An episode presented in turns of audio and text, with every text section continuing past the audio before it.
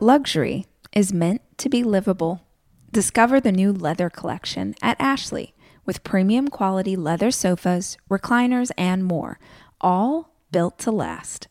No matter how many spills, scuffs, or pet related mishaps come its way, the leather collection at Ashley is made with the durability you need for the whole family. Shop the new leather collection at Ashley and find chairs starting at $499.99 and sofas at $599.99. Ashley, for the love of home.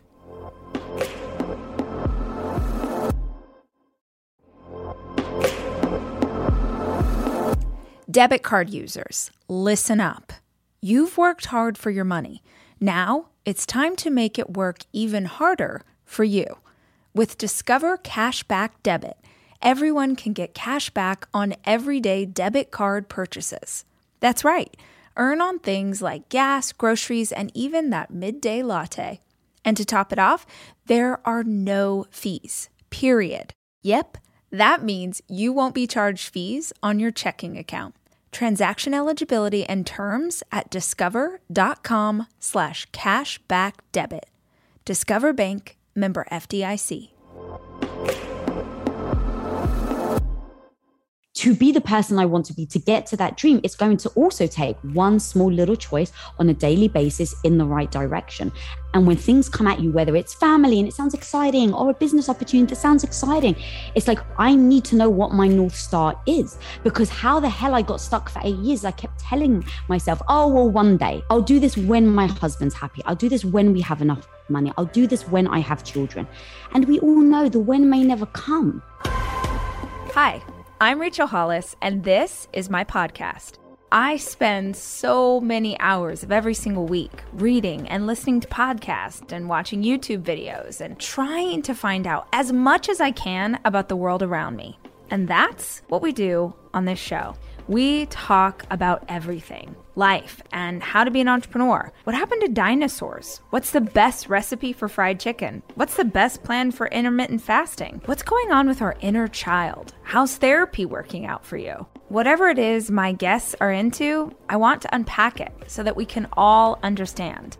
These are conversations. This is information for the curious. This is the Rachel Hollis Podcast.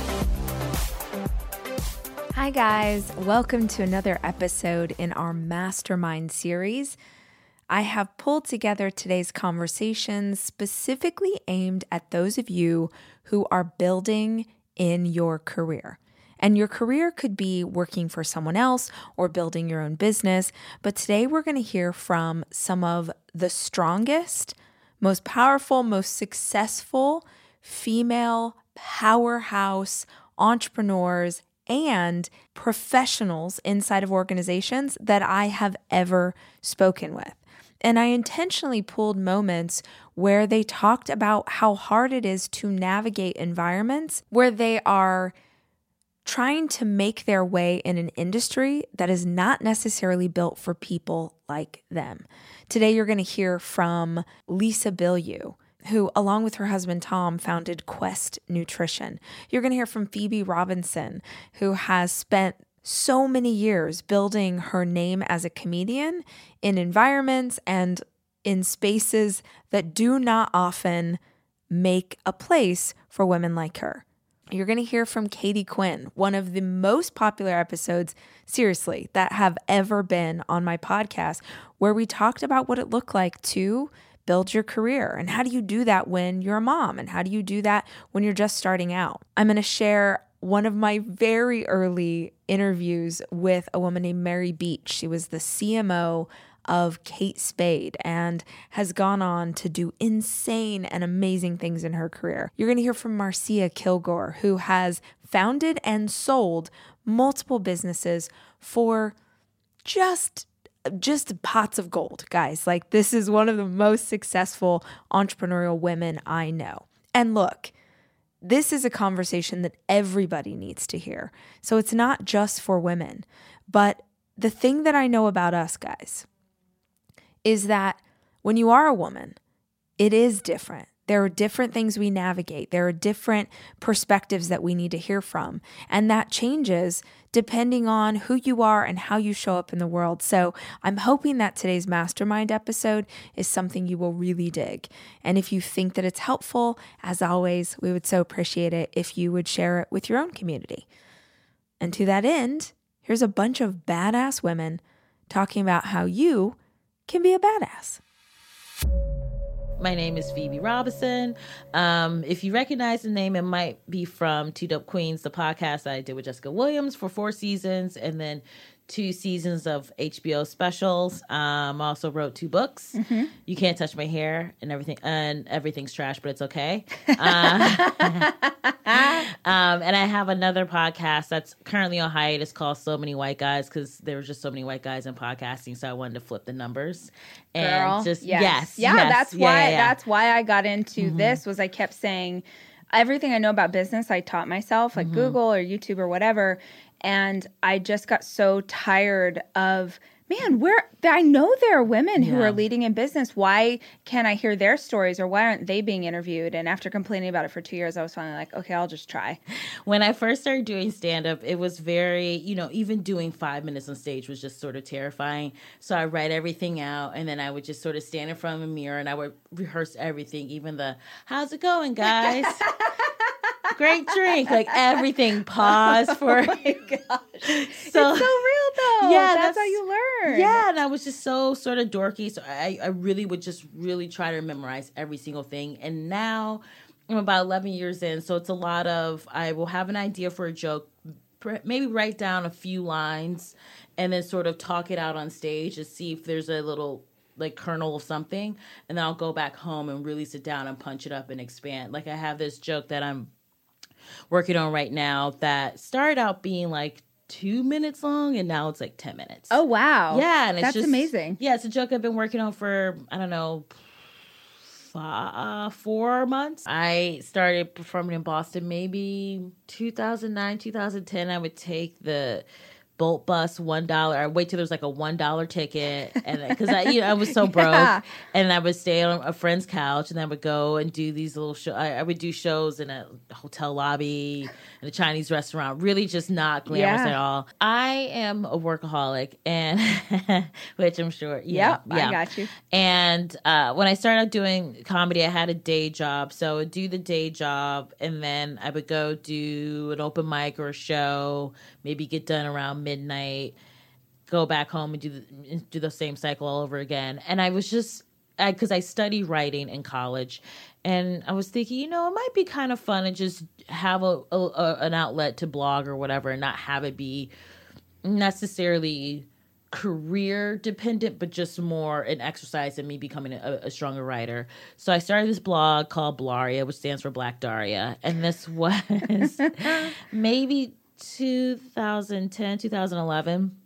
And I was having a lot of fun doing it three days a week. I am writing a blog post. It's got to be like 2,000 words. And I just really put myself in this own schedule. Of course, it was like unpaid. I wasn't making Yeah. any money. Yeah. Um, but I just really kept sort of doing that. And I wrote this blog post about, I remember when Girls came out, and I wrote a blog post about it. And I had a lot of feelings about the show. Not a lot of them were positive. And um, I remember Huffington Post was like, oh, we really like this article. Can we like reblog it on our whatever? And of course, I didn't get paid for it. But I was so excited. I was like, this is really cool. Yeah. And I had a manager at the time, and I'm no longer with her. Um, and I told her, I was like, you know, like, I think writing could be another path for me, and I really would like to write a book. And she goes, Well, you're not famous, so no one would ever want to read a book by you. Oh my. And I was thought, Oh, okay, well, yeah, there are a ton of non famous white Sure, guys who sure, have books yeah. about fucking nothing. Yeah. and I was just like, I think that's wrong. And so a few months, maybe like nine months later, my lit agent, Robert, he reached out to me. He hadn't we hadn't worked together yet, and he had heard about me, and he read my blog, and he goes, "I think you're a, a writer." He's like, "I'm pretty sure you already have a book deal somewhere, but if you don't, I would love to grab lunch and sort of figure it out." And I thought, this is the sign. Like, I'm very much into signs, and so we met up, and he's amazing. He works at um a great uh, um, publishing company in New York, and you know he's queer, so he really likes to support women of color, Mm-hmm. queer people, and just people of color in general, and get their stories out because he's like publishing is so white and male and straight, Yep. and your story is not often Yep. told. Um, and we just really hit it off, and that really sort of changed my career trajectory, where I, writing became this really huge part of whatever I do now. Yeah. The second book was easier to write. The first book was really hard. Like I was crying a lot. I was like, "This sucks. Like I'm not good enough." Because you're working through stuff that you're writing about, or because the process sucks. It's so just much? the process Yeah. sucks, and it's just sort of you know what was my book deal? It was what twenty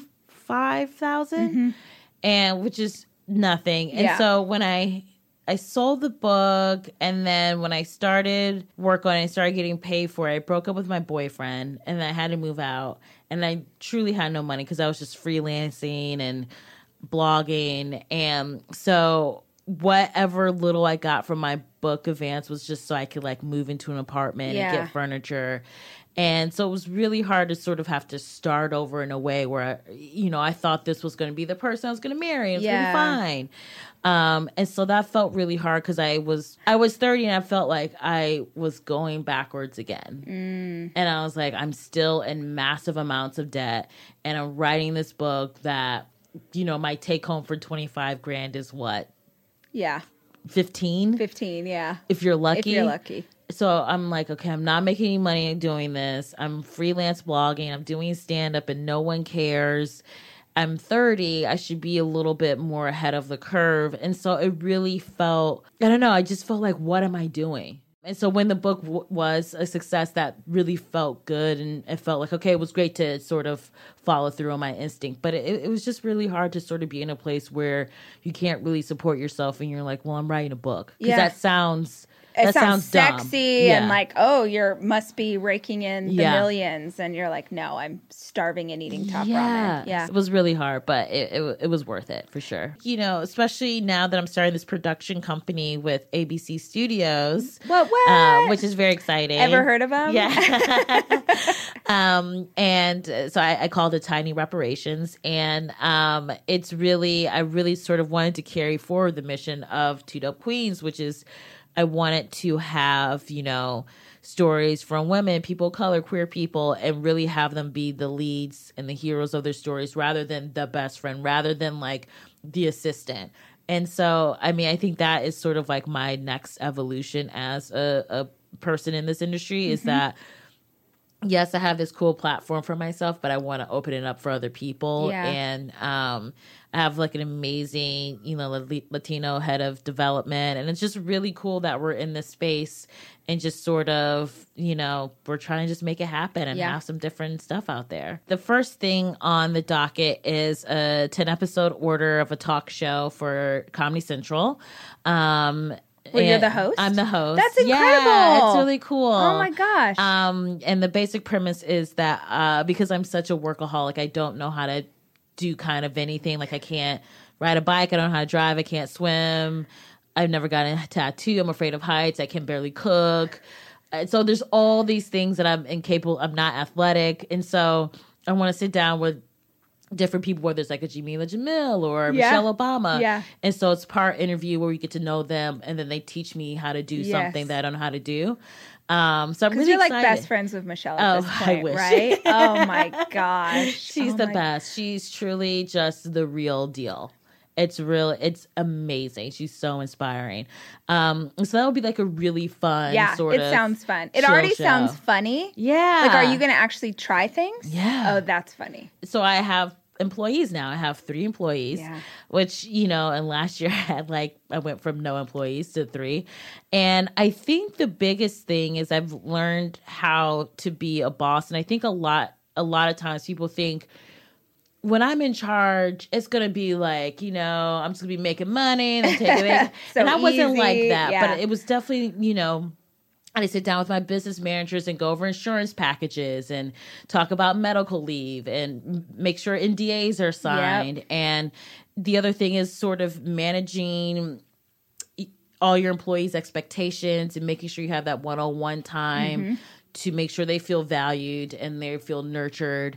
And so it's a lot of it feels like even though they work for you, you kind of also work for them. 100%. And that's Yeah. I think the thing that I didn't really realize. And then I was like, oh, okay. So I make sure to do the check-ins and um make sure to encourage people's contributions Yeah. and all those things where it just it is so much more collaborative. I do think I feel the most pressure because it's my face and my name. Absolutely. And no one's gonna care about it as much as I do. Absolutely. Um, but it's you know it's delegating and letting other people into the fold Mm-hmm. and that sort of thing. I think has been the biggest lesson, and, and I think it's allowed me to sort of level up and be able to take on these new Yeah. sorts of responsibilities, even if I don't have a lot of experience doing it prior to that. Mm-hmm. I feel like I've become a, a, a good or a quick learner because I can sort of just be in the moment and be like, okay, this is going to be a place where I have to learn. yeah. So it allows Yeah. you to be open, I think. Yeah. Yeah. Yeah. And it's just a, a lot of like, you know, sometimes whether it's my assistant Amanda or my office coordinator, my, they will have a good idea. And I make sure in an email to be like, oh, Amanda's ha- brought this idea. I think that's really great. And I think it's important to give that credit. It's of Yeah. course like it's all, it all doesn't really matter because it, it's all, we're all working together. Mm-hmm. But those moments allow the person to be like, oh, I'm being I'm seen. seeing. Yeah, Yeah, yeah, yeah. absolutely. I am taking my four children away this weekend to go skiing. And I think if you're a parent like me, you understand how important it is to have a kitchen available to you when you have four kids, which is why Airbnb is always the place that I head to just make the vacation easier. And I have always used Airbnb as a place to stay, whether it was for work or family or a girls' weekend. But more and more, my friends are using Airbnb in a totally different way as a business, as a way to invest in property and earn money for it. While you're away, your home could be an Airbnb. Hosting can easily fit into your lifestyle, and it's a great way to earn some extra money. Your home might be worth more than you think. Find out how much at airbnb.com/slash host.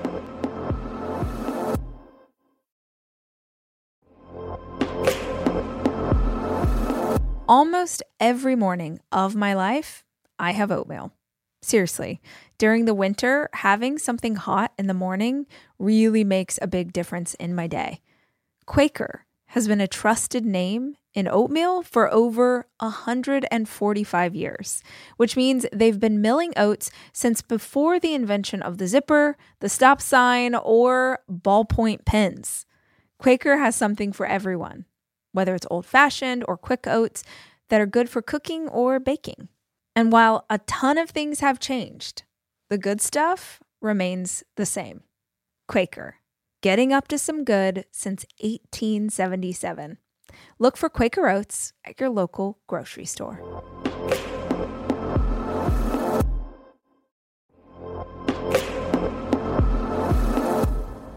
Guys, no two listeners of the show are exactly alike, which means that no two vacations you take are going to be exactly alike either. And if you're looking for a place that will serve all of you, Texas has a vast landscape of cultures, regions, destinations, and activities that allow for an infinite number of different travel experiences.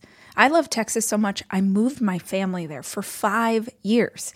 Because here's the deal Texas has it all. Are you a beach person? We got you.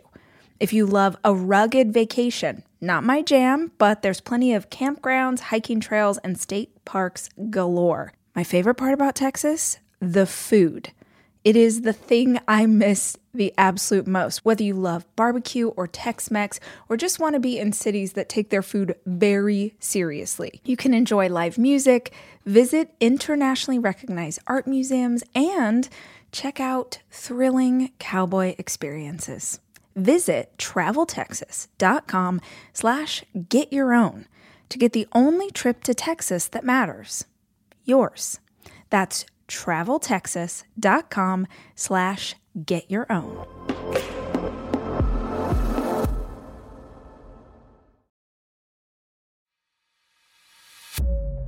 We've built impact theory and over time kind of evolved and i was you know the executive producer and the you know behind the scenes and getting stuff done and tom was in front of the camera and then me having evolved in stepping in front of the camera building a bit more confidence.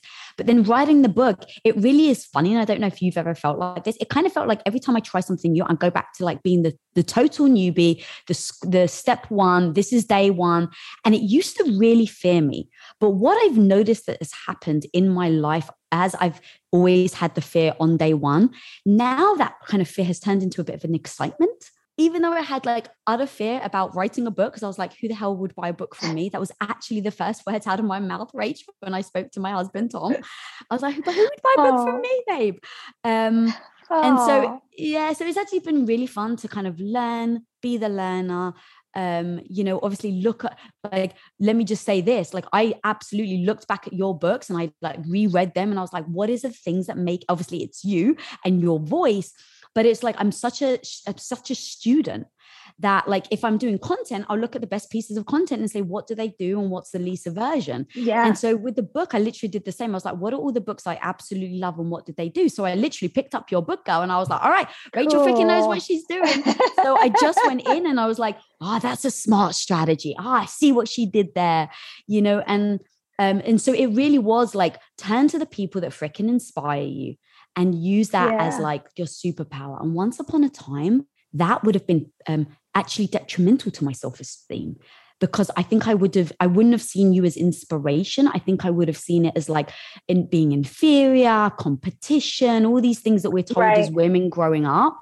You know, and obviously as adults and us being friends, it's like being able to even just turn to you and text you and be like, any advice you've got on writing a book? it's like that's the beauty of being a woman to, in today's society. And I think the beauty about having friends that really have your back.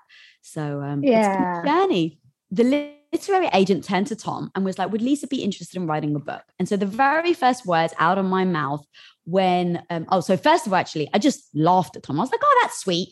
And I kind of went back to work. He's like, Babe, what, what the hell are you talking about? Like, this is a serious offer from a serious agent.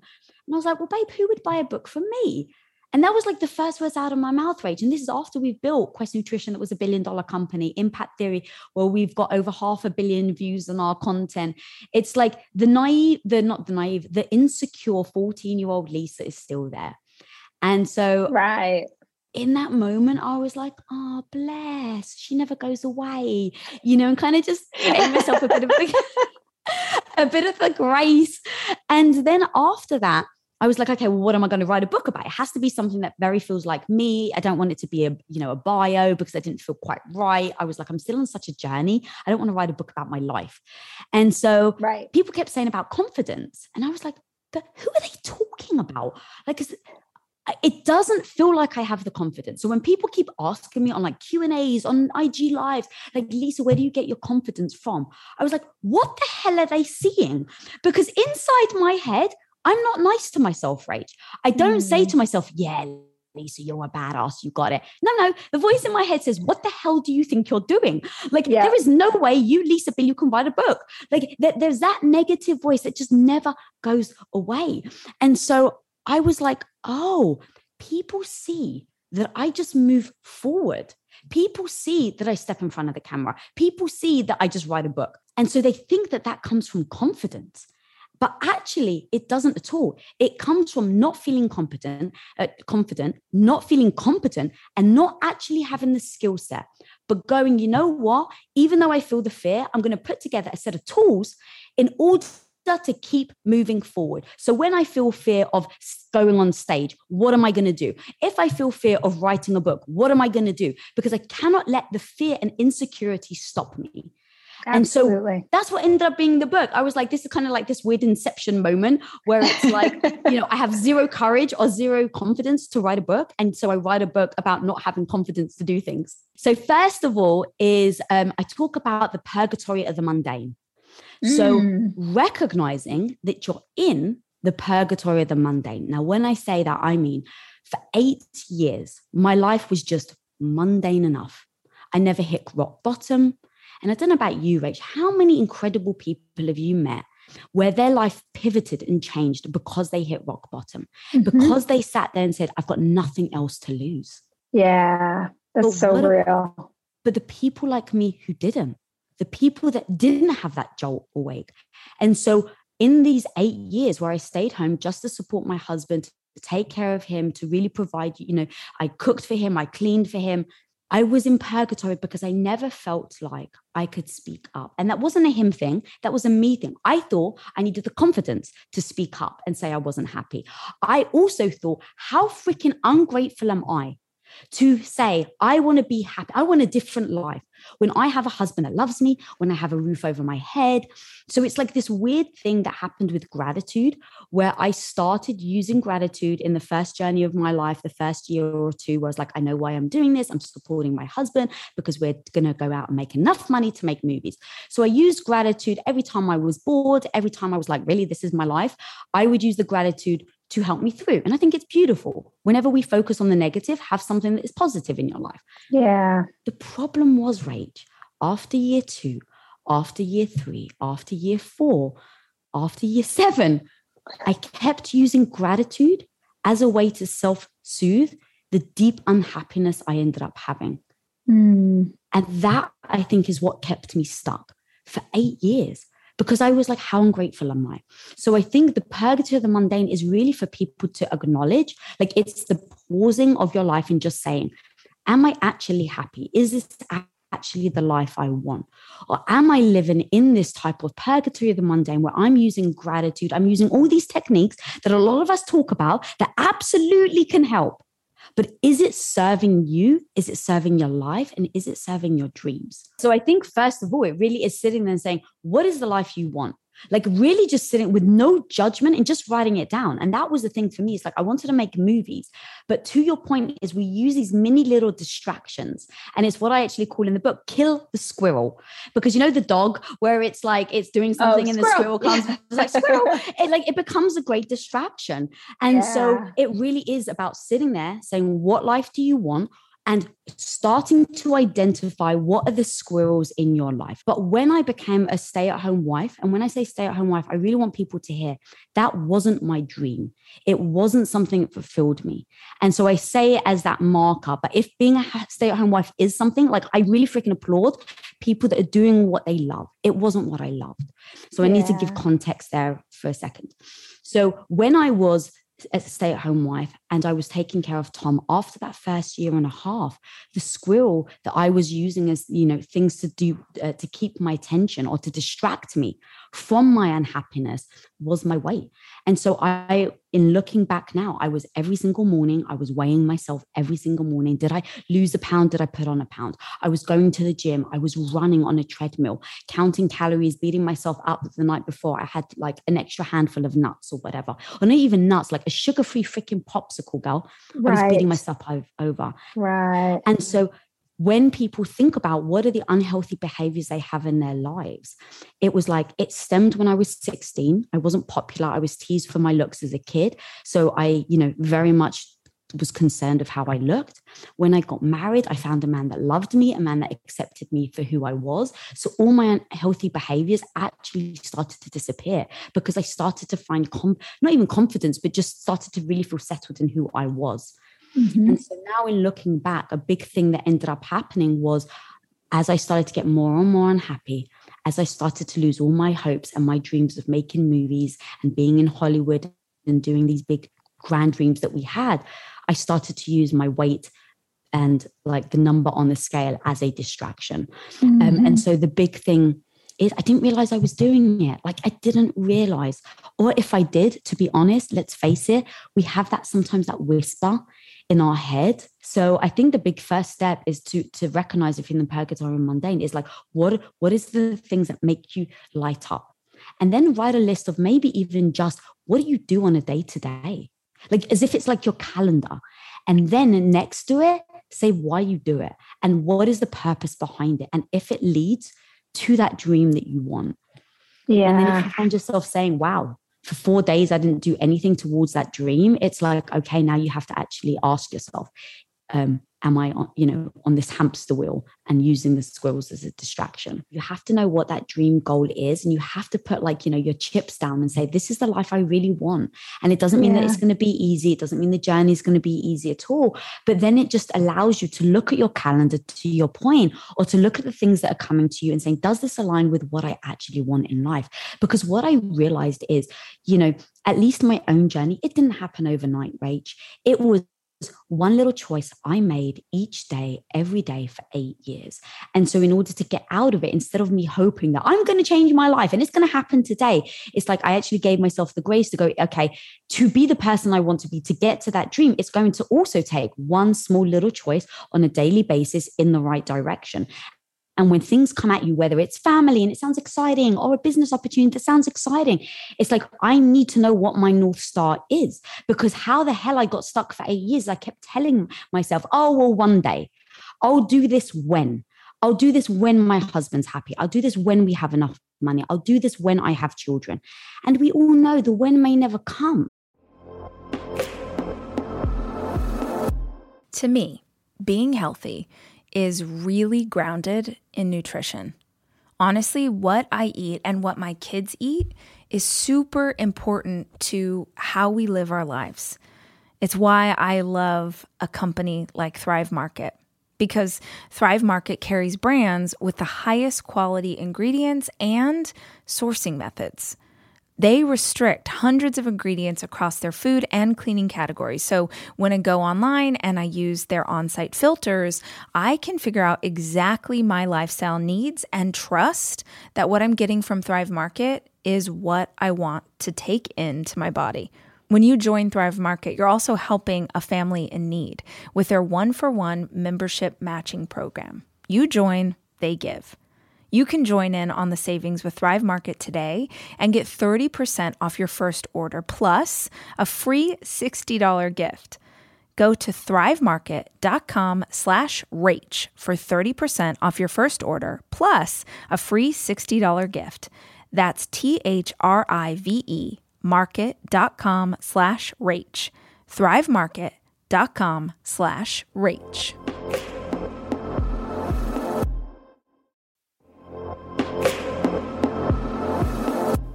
This episode is brought to you by Progressive, where drivers who save by switching save nearly $750 on average. Plus, auto customers qualify for an average of seven discounts. Quote now at progressive.com to see if you could save.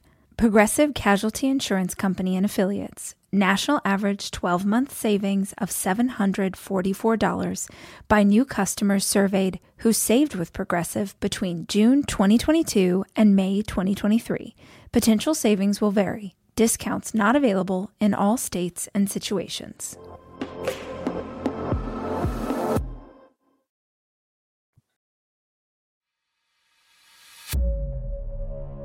You know, somebody once said to me that a career is a marathon and not a sprint. And I would say that has definitely been the case for me. I started actually in uh, California, in Hollywood. I've worked in writing, I've worked in film editing, believe it or not, and I am now a banker. So wow. if you can figure out how I got from point A to point B, uh, you're better than I. But I, I just kind of followed the road and kept taking opportunities and now I, I run most of the corporate functions strategy digital transformation at U.S. Bank and having a great time. I suppose at the most literal if people follow you then you're a leader.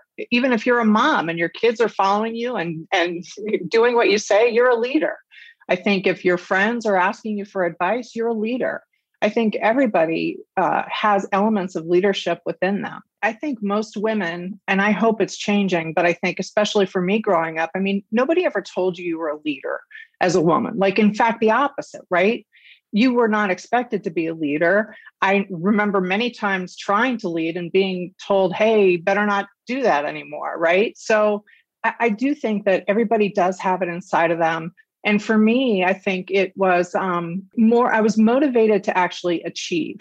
For me, I overcame, I had I had so many confidence issues, to be honest with you, that I overcame just because I kept trying to achieve and kept trying to achieve. And it it just kind of led me to a place where I achieved because I just kept I kept trying. And I certainly over the past few years especially I've had this conversation with myself over and over again. Looking back, I think, you know, what could I have done differently? What should I have done differently? I wish I would have stood up for other women more than I did maybe early in my career. I, I just think that it has been a, a different road for women than it's for men. Certainly in my industries, I think in any industry. And I do think it's changing, but I still think it's that way. I think my humor was always something that I used to help people uh, get the message, but without being so, you know, poignant about it or direct. Um, I remember uh, making a joke once in a in an executive meeting that it felt like a Robert Palmer video, and I remember, I remember the only other woman in the room coming to me afterwards and saying, that was awesome. Everybody got your point, but they were laughing instead of feeling badly about it, but you made your point. So I do think oh, that if good. you think about communicating in a way that that you get your point across, but you don't have to be mean about it. You can be constructive yeah. and humorous and really make the point. You just keep going. You put one foot in front of the other. You don't let anybody take away your voice or your power. You're going to have moments where you just feel awful and you just keep going. you just keep going. So the thing that I really um, dislike about you know i've been sitting on women's panels for so long and women always say like you can have it all. And i remember feeling like inside like you can like i'm doing something wrong because i do not feel like i have it all. What am i doing wrong? And i think right. the imposter syndrome is the same thing. Like i think we all feel just like messy right? Yeah. It's messy and we don't always feel confident. We don't always, and guess what? We don't always know what we're doing for real. Like it's not even imposter syndrome. Sometimes I'm going, I don't know how to do that. Absolutely. And you just do it. You just do it. So, one thing, one trick I learned early on was to pose your thought as a question because it's easier on you and you you probably have to have a little bit less confidence to do it. So, instead of like making a point about something, you could say, Have you ever thought of this? Or I wonder if we did it this way. And I'm not suggesting that that's the right thing, but I do think it's easier to get your voice in that way. And I will tell you that again, I go back to humor. I think humor is like your secret can be your secret weapon because I cannot tell you how many times still I sit around a table and I'll say something, and then a man around the table will say the exact same thing. right right. but now instead of being quiet about it i go to the person next to me did you just hear that? Didn't i just say that a few minutes ago? I have the confidence now. I don't care anymore. I'll say that. Just to make a point some leaders that you're if you're in a meeting some leaders actually want everybody to speak up. And i think again men are better at this traditionally than women are. So they they do value volume. They value input. Yeah. they value volume. Even if you don't have much to say i think if you're silent in a meeting with a leader like that, you're going to be noticed because you're not participating. So I think noticing if that's the kind of leader you're with, make sure to say something. I know maybe half a poker chip use, but but I think other leaders will value exactly that. You know, being really good, choosing your words carefully, using that poker chip well. But I do think it, you have to pay attention to the circumstances that you're in in order to make sure that you're uh, viewed in the right way by that leader. You know, one of the mistakes that I see people make the most is they say, you know, they they say basically, I hey, I need a job. I can do anything. I can do anything. And I always say that's the worst thing to do. It's the worst thing to put on your bio. Make sure, to your point, exactly that people know exactly what you are. Are you a dog? Are you a cat? Are you a coyote? Are you a bear? Because don't make people imagine and use their brain to figure out what you are. You figure it out for them, and that will definitely do you a lot more than being a generalist at anything. I, and I think a lot of people don't know what their special thing is.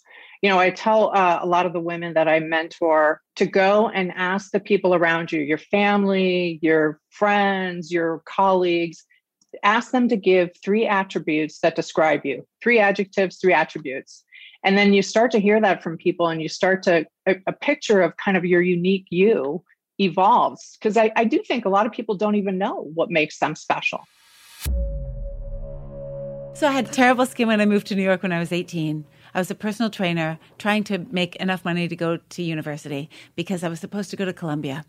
And so I was a personal trainer. My skin got very bad. I learned how to give facials. Then I started giving facials to other people who wanted to pay me to do it. So I opened a really small little facial place. It was called Let's Face It. And I had that for two years and then moved into a bigger place and hired a couple of, of girls. And we all did my technique of facials. And then I opened a spa called Bliss. And three years into Bliss, LVMH came and bought a majority part of Bliss. Um, and then I stayed for another five years with Bliss and had kind of done everything that I knew how to do there. So I decided to take a break. But I took a break for about six months and then thought I really missed the beauty industry. And I started another business called Soap and Glory.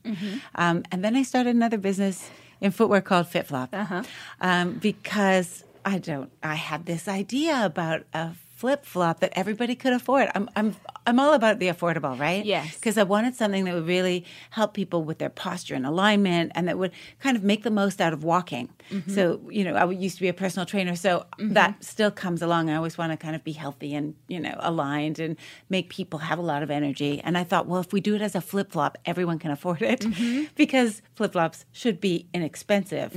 Now, of course, we ended up designing this technology that isn't that easy because there are three different densities of EVA inside the midsole, and it's kind of ex- a little more expensive than a normal flip flop to make, but still quite affordable. Mm-hmm. Um, and so then, let's see, I had Soap and Glory, flip flop, ended up selling Soap and Glory to Alliance Boots Walgreens, mm-hmm. who's all like one mm-hmm. big, in 2000 and I'm going to say 14. Um, and was this in the UK? Yes. Okay. But Soap and Glory is also uh, in Ulta now, Mm-hmm. I think, and was in Sephora. And so we had distribution in the UK and the US and also in Asia. And um, and then FitFlop is now in 64 countries. That's incredible. Yeah, and it's you know, I actually ordered myself a couple of pairs and ended up giving them away last night to somebody who was I was at dinner with, and she has my foot size, so I'm I'm now you know fit flopless. Feels like you around. feels like you could call someone maybe. I'm going to call someone. I just don't have any room in my luggage.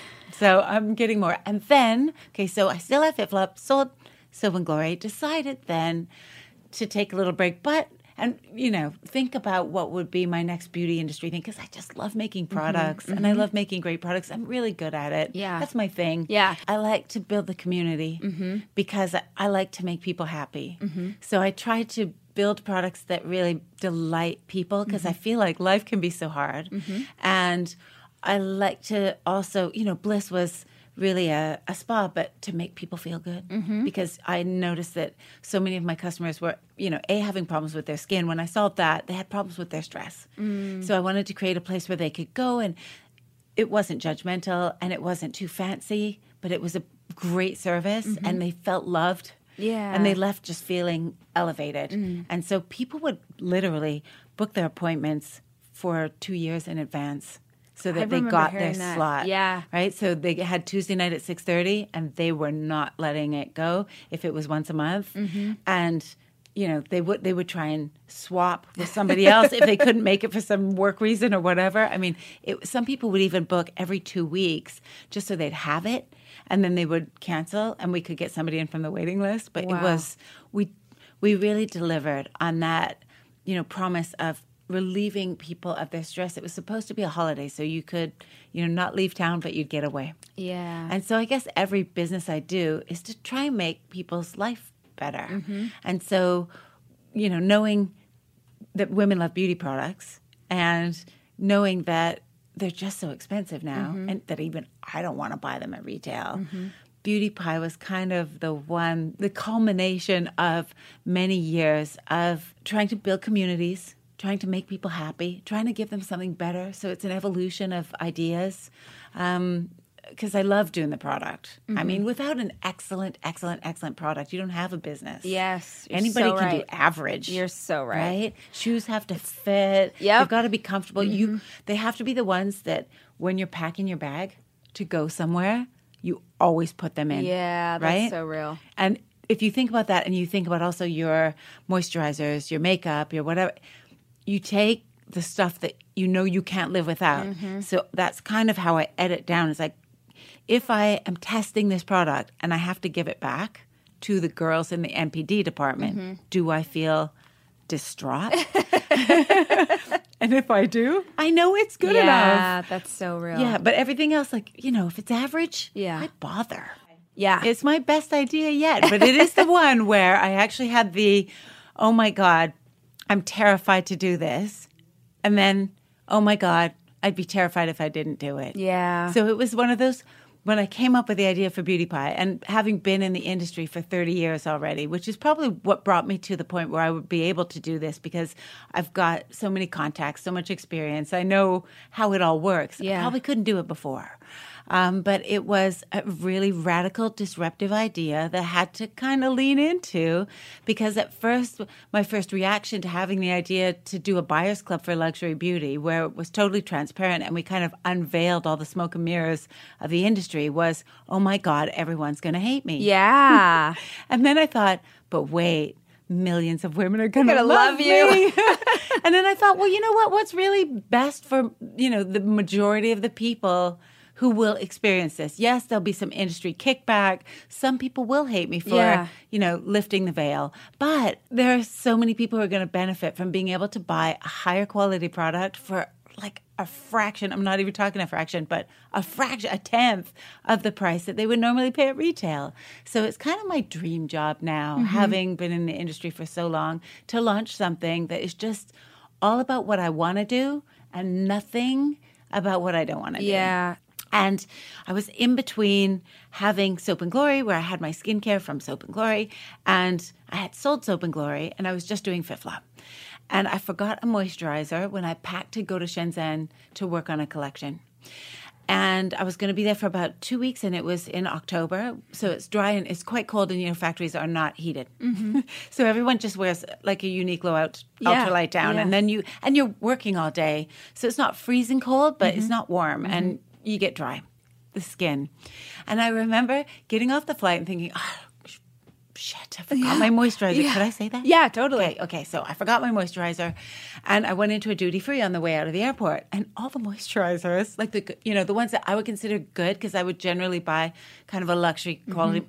Were 150 bucks. Mm-hmm. I know how much that costs to make. I'm not paying 150 Yeah. bucks for moisturizer. so I literally didn't moisturize for two weeks because I couldn't bear to pay when I knew that this moisturizer probably finished goods. And you know, the bigger the company, usually the cheaper the cost of goods is. So it was probably five bucks. Mm-hmm. Yeah. I was not going to pay $150 for it. So, and then I thought, well, why should anybody? Yeah. Right? Like if I'm not going to and I could afford Yes. it, why should anybody? Yeah. And then, you know, I had all these different points of light where as I as I kind of thought about what I wanted to do next, because I hadn't come up with the idea for Beauty Pie yet, that kind of fed into what should I really do next? What could be, you know, my big you know, I try and evolve. Mm-hmm. You know, I think the meaning of life is evolution. Yes. So if I have one idea, I try and learn from it and then what I've learned from that, apply it to the next idea or the next idea and do as much as I can to make that even better. Mm-hmm. And so Beauty Pie is kind of everything that I've learned and then stripping out the part that I don't like, which is kind of that smoke, mirrors, fakery, telling mm-hmm. people that something's worth something when it's really not, and just really being able to have this beautiful community where you surprise people all the time and they can spoil themselves, Yeah. but it's not expensive. Yeah. But it's super high quality. I mean, it's so delightful to receive a box of stuff when you haven't had to pay that much. Mm-hmm. You got to choose it, and it's all just world class. Yeah. It's really beautiful. I am the Executive Vice President and Chief Marketing Officer at Kate Spade and Company. Um, so I oversee marketing for both the Kate Spade New York and the Jack Spade brands. Um, I've been in role for four years.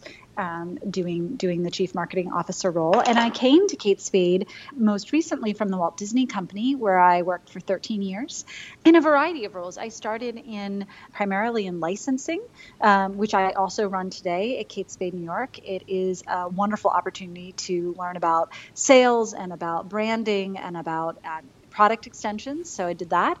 Had the opportunity to launch the Disney Princess brand. So today it feels like a mainstay, but uh, for every kind of two to six year old girl. But when I got there, it, it didn't exist. Um, and so we launched the Disney Princess brand, and that was uh, one of the most fun things I did the Walt Disney Company. Um, and then prior to that, I started my career in fashion. So I started at Ann Taylor and then went to Ralph Lauren, both in marketing, traditional marketing roles, and really started kind of my love of marketing there. And I'm a brand person, not a fashion mm-hmm. person. So mm-hmm. I think that fashion companies do superb marketing, which is why I've spent time at three of them. Um, mm-hmm. Um, but really, I love telling stories and I love great brands. One of the things that I always try to keep my uh, team aware of, and I try to stay aware of is that we have more content, more information being thrown at us today in any one minute than um, we could pretty much consume in our lifetime. There is so mm-hmm. much happening. Um, and then on top of that, the average attention span is now on par with that of a goldfish. So we've yes. lost our attention span. We have so much content coming at us the importance of marketing is telling your story. It's yes. giving consumers a reason to care. There mm-hmm. is so many choices for them, and the choice isn't just, you know, should I buy um, that macrame plant, plant holder or not? The choice is, should I even spend time looking for that, or should I spend my time doing any number of other things that are there and out there competing for my attention? Um, mm. So you really have to tell your story, and people want to shop someplace experience something, spend time with something um, that they care about. So you have to give people a reason to care. I think everything that's evolved in marketing is so incredibly exciting because mm. it it gives you so many more opportunities to be in touch with the customer. Um, you know, I, I just came to speaking to an gr- internal group and was reminding everybody that every single thing we do every single day um, is either making a positive impact on a customer or a negative impact on a customer or just mm-hmm. as badly uh, a neutral impact on a customer. So there really are tremendous opportunities to engage with her or him depending on what you're marketing. And I think the changes, you know know, you really just have to look at your own life. And so often marketers are thinking about their industry or thinking about this amorphous customer um, who takes on a bunch of stats and figures. Just look at your own life. You spend most of your life attached to your phone. Yep. And so if all of a sudden you're sitting in a meal, meeting and reviewing marketing and it's not being shown to you on your phone, then you know you've just missed out first and for, foremost. Because yeah. used to be I would get presented everything as a two-page spread. Nothing gets shown to me as a two-page spread anymore. Everything gets mm-hmm. shown to me on my phone because it's the way the customer's looking at it. Yes. Um, if you're realizing in your life that you never look at anything with the sound on, no one looks at anything with the sound on. Mm. Um, everybody looks at everything with the sound off. Nobody looks at it for more than 30 seconds. It's really just about staying in touch with how real people live. They don't take your great commercial or your spot or your Instagram post and project it up onto a television. Um, yes. They absolutely act and behave just the way that you know you and I do. Um, mm-hmm. and it's a conversation you're having with her, and you're able to have that conversation in such a direct way. When when a social media post comes through, I always try to remember and remind my team, you know, our our ad effectively our instagram post may follow the announcement of a best friend's birth it may follow um, a cute picture of your boyfriend's dog it's right in there in the direct mix with people's real lives. And that is an mm. enormous privilege that you need to bear in mind in everything that we do. But the ability to have that direct conversation, now there's chat bots coming through, things like Facebook messaging, where mm-hmm. we're going to be able to have direct conversations with consumers um, right where they're corresponding with their aunt or their sister or their husband. Um, yes. And being able to be both using that to our brand advantage, but also incredibly respectful of the privilege that that is to be so close to the customer so frequently. I believe strongly that the insides of your brand have to match the outside. So, whatever your company stands for, your culture in the building or the room or the um, you know garage where you work um, has to match what you're putting out into the universe. A few brands are successful for a short period of time with having those two things being um, out of whack, but not mm-hmm. in the mm-hmm. long term. Mm-hmm. So, at Kate Spade, some of our core values are being smart and confident and joyful and unique and fun. We can't be a very quiet, boring, very you know in, overly intense place we have to be a place that's overall give when you leave the office is happy um, mm-hmm. um, and that's what you'll find and it's a very very important part people do their best work in a place that's positive, in a place that's reassuring, in a place that inspires them and provides them with vision. They don't operate in their best under fear um, or in place when they're unhappy. So Yeah. we spend a lot of time making sure that we're communicating with people, that they're clear on what the vision is, and that they're having a good time. I mean, our brand promise is to inspire women to lead a more interesting life. Um, If I have a bunch of people here who work, you know, 18-hour days and are miserable, they're not going to be able to put that messaging out into the world. Yes. Um, so we have things like year-round half-day Fridays because we want people to have an interesting life, and if they're always here, they're definitely not taking advantage of New York or New Jersey or wherever they might be living to work with us. We have a sabbatical program at Kate Spade New York so that people can go off and pursue something that's very interesting. We have a lot of cupcakes. We have a lot of um, baby showers. We're 85% women, so there's a lot of baby showers and wedding showers and birthday celebrations. We just have fun during the Yeah. day. We're not curing cancer. Um, Yeah. We're making handbags. Yes. And so we try to bear that in mind and really make sure that, again, our insides match our outsides. You know, I think we were just having a conversation about. Um, I sat at a dinner one night and someone said to me that getting dressed each morning is the one creative decision that every single person on the planet makes each day. And it is true that how we dress, regardless of what field we work in, does make an impression in, the world, whatever that is, good, bad, otherwise. So I think it's important, no matter what you're doing, to put out, you know, a little bit about who you are. It certainly isn't the only thing that people should judge us on, but it's often one of the first things that you would see.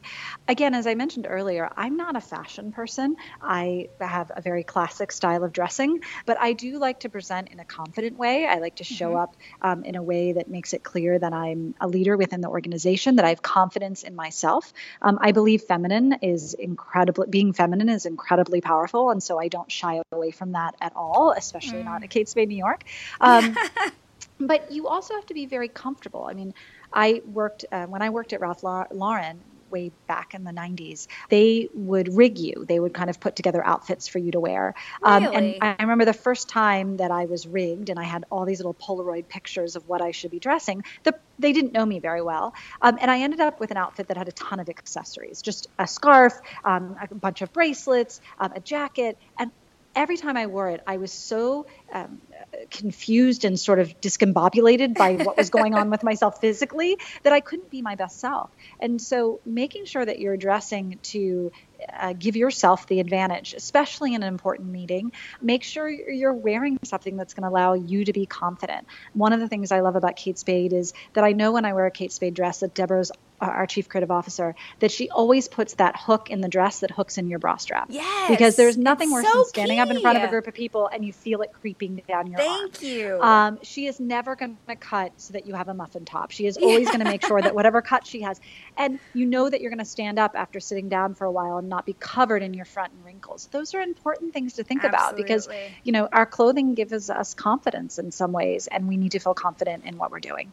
It, it is thankfully both Jack and Kate share a lot of similarities in tor- in terms of the um, girl and guy's approach to the world. They are definitely optimistic, glass half full people. They are optimistic but not perfect. Um, there definitely isn't a perfection there. They know their own, you know, own mistakes, their own areas of opportunity, and they fully embrace those. They are people in progress, and so uh, that aspect we market to both as mindsets, not demographics. So I'm not spending all day thinking about a guy who's 25 to 34 years old or a woman who's 25 to 34 years old. I'm thinking about these fully formed characters that we've created of Jack Spade and Kate Spade. Um, so in that way, they're very similar. It's just a slightly different story that you're telling. Um, and a slightly different product, obviously, that you're working with. But in terms of the type of information that you want to know, um, over the past year, we worked very hard. For a long time, Jack Spade, he was kind of like the the kid brother, and he was the, the kid brother that maybe has to sit at the kids' table during Thanksgiving, even though he's like 27 years old. Um, so we we have upgraded him to her best friend, her spouse, her partner, however you want to view it. So he has really come a long way in terms of sophistication and approach. But we take the same thing. We give our customer and our, our this character of the Kate Spade girl and the Jack Spade guy huge amount of respect. Everything we do comes from a place of respect, admiration, just so impressed with who these people are and who they're becoming, um, and that that informs everything that we do.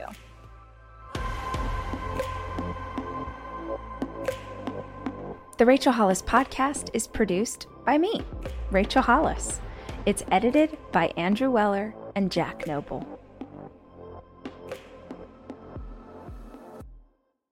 I'm Cyndi Lauper. My psoriasis was all over, even on my scalp, which may mean four times the risk for psoriatic arthritis. But Cosentyx works on both. Cosentyx secukinumab is prescribed for adults with moderate to severe plaque psoriasis 300 milligram dose and adults with active psoriatic arthritis 150 milligram dose. Don't use if you're allergic to Cosentyx. Before starting, get checked for TB, serious allergic reactions, severe skin reactions that look like eczema, and an increased risk of infections, some fatal, have occurred. Cosentyx may lower ability to fight infections, so tell your doctor if you have an infection or symptoms like fevers, sweats, chills, muscle aches, or cough, had a vaccine or plan to, or if IBD symptoms develop or worsen. Learn more at Cosentyx.com or 1 844 Cosentyx. Ask your doctor about Cosentyx.